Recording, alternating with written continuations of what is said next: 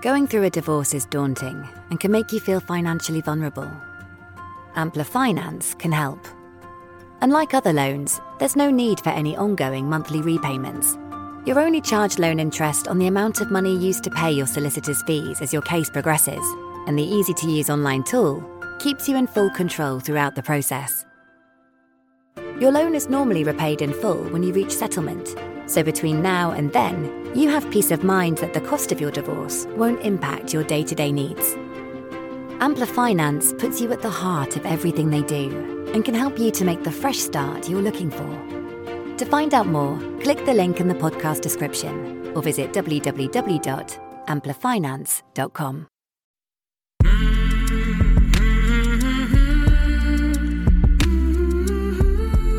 Hi, and welcome to the Smart Divorce Podcast. In Series 3, we're going to be answering some of the questions that we regularly get asked about divorce and about separating your finances. Today, we're talking spousal maintenance with Katie McCann from Knights.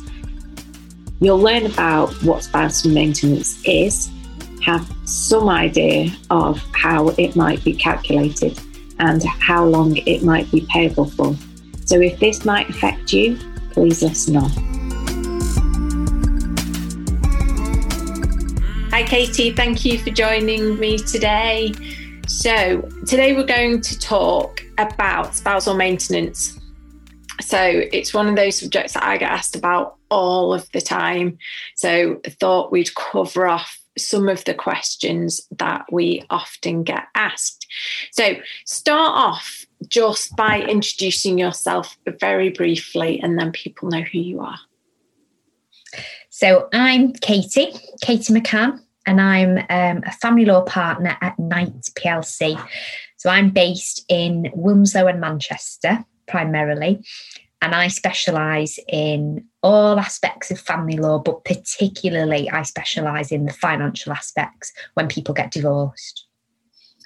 Fantastic. So, spousal maintenance is a bit diff- different to child maintenance, isn't it? So, when might it be payable? So, spousal maintenance is payable where you've got the husband and the wife, and there is a disparity in the income positions between the two of them. So let's say, for example, the husband has worked for the last 20 years. He's in a really good job. He's earning a good salary. But his wife, who stayed at home to look after the children, isn't able to get back into the world of work because she's been disadvantaged for whatever reason. So that's a classic example of where there is a disparity in their respective income positions. So, in those circumstances, if there wasn't enough capital to buy a clean break, we'd be expecting the husband there to pay ongoing maintenance to to his wife. Okay. So how do you work out how it's calculated? So this is the age-old question um, that we get asked all the time. And I'm going to say, and this is this is our little mantra, isn't it? It depends. so it depends on lots and lots of different circumstances. But in a nutshell, how we calculate it is we look at what is this party's income and expenditure? What is this party's income and expenditure? How much does this party need? And can this party afford to pay?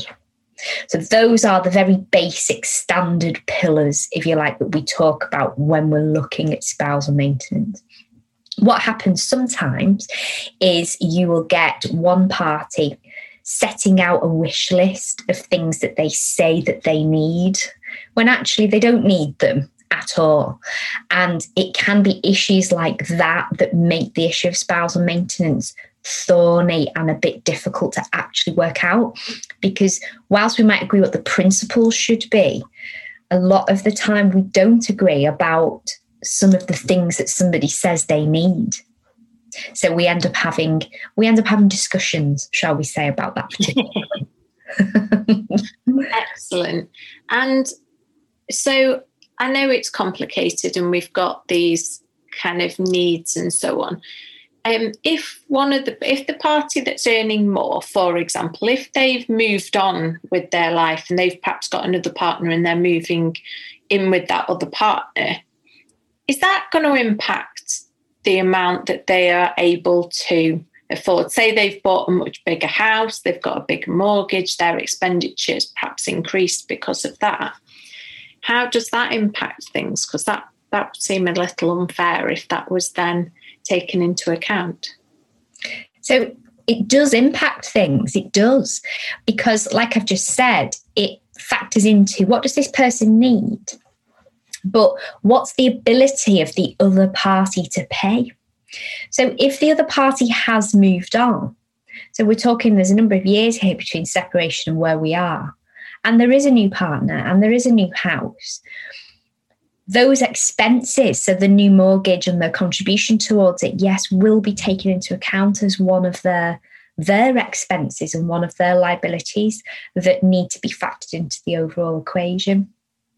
Lots of time, lots of times we get asked, is the new partner's income going to get taken into consideration? So again, it depends on how long that relationship's been going on for. Is it an established relationship?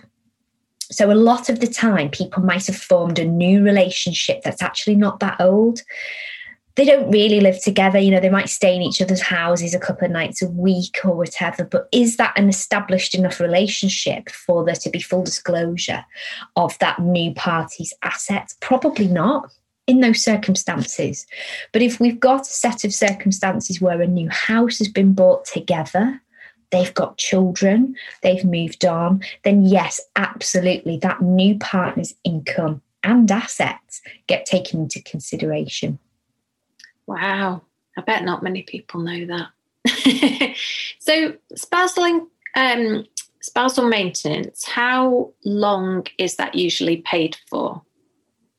So, these days, the court like to achieve a clean break as soon as they possibly can. So, in other words, as long as there isn't going to be any undue hardship to the receiving party when they're transitioning, then if a clean break can be achieved within a set term period of time, i.e., you know, the child's 10 and we're going to agree to pay maintenance until the child finishes full time secondary education. So that's going to give that particular parent enough time to re educate, enough time to get back into, into the world of work, etc. Then the court likes to, if it can, impose a term and then a clean break as soon as it possibly can.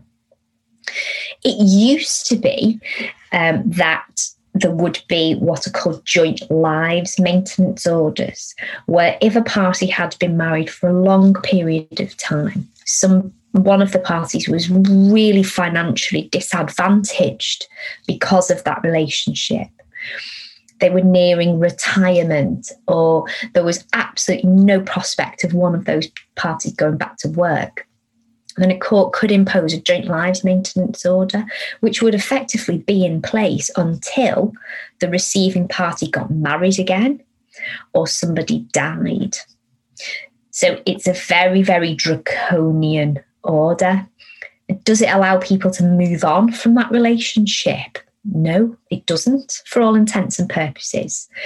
And at the moment, I'm dealing with um, a variation of a mm. very, very long standing maintenance order, which, in my view, should have been terminated many years ago. But it's one of those older cases that we're, we're looking at and we're reviewing that at this point.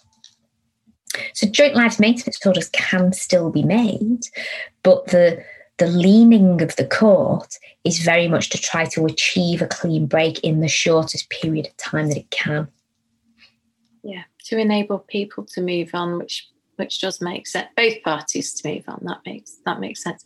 Is there anything else that we should know about spousal maintenance? I don't think so. It's a it's a tricky area Tamsin, it's a tricky area and it's one that tends to kind of track alongside dealing with the capital. And like I said, the main the main thing that tends to cause disputes is not whether or not spousal maintenance should be paid. It's how much it should be and for how long it should be. And those are the two things that we tend to that we tend to argue about. I don't like to use the word argue because it's not necessarily my mo but those are the the two things that we tend to we tend to have to bat around between us before we can reach a compromise position. Yeah it, it is a tricky one and i know that um, i had a client who had a, an order where it was capitalized spousal maintenance um, and because it had been capitalised, the mortgage company then wouldn't take it into consideration when looking at the at the mortgage amount that, and whether they could borrow on a mortgage. So there's lots of considerations when you are looking at, at maintenance, spousal maintenance, aren't there?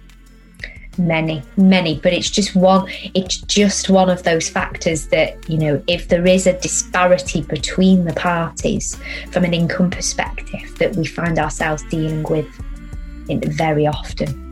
Absolutely. That's brilliant. Thank you so much for that, Katie. That was great.